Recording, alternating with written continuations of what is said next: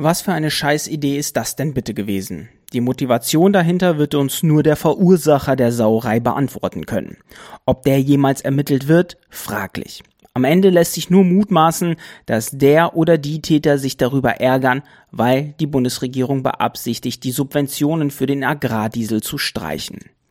Demokratisch ist, wenn Landwirte sich in Form von Protesten in Berlin vor dem Brandenburger Tor sammeln und ihre Interessen artikulieren und mit Politikern eben über ihre Ängste, Sorgen und auch ihre Wut reden. Das ist genau das, was eine Demokratie ausmacht, in Angesicht zu Angesicht. Wenn aber Menschen ganz feige in einer nächtlichen Aktion Pferdemist als Protestform wählen, ist das zutiefst antidemokratisch. Hier wird sich bewusst gegen den Dialog entschieden. Dabei wäre es doch ganz einfach gewesen, unsere gewählten Bundestags- und Landtagsabgeordneten sind offen für Gespräche, bieten sogar Sprechstunden an. Wenn Entscheidungen nicht passen, könnte man das dort ansprechen, selbst eine Demo anmelden oder an ihr teilnehmen, was auch immer.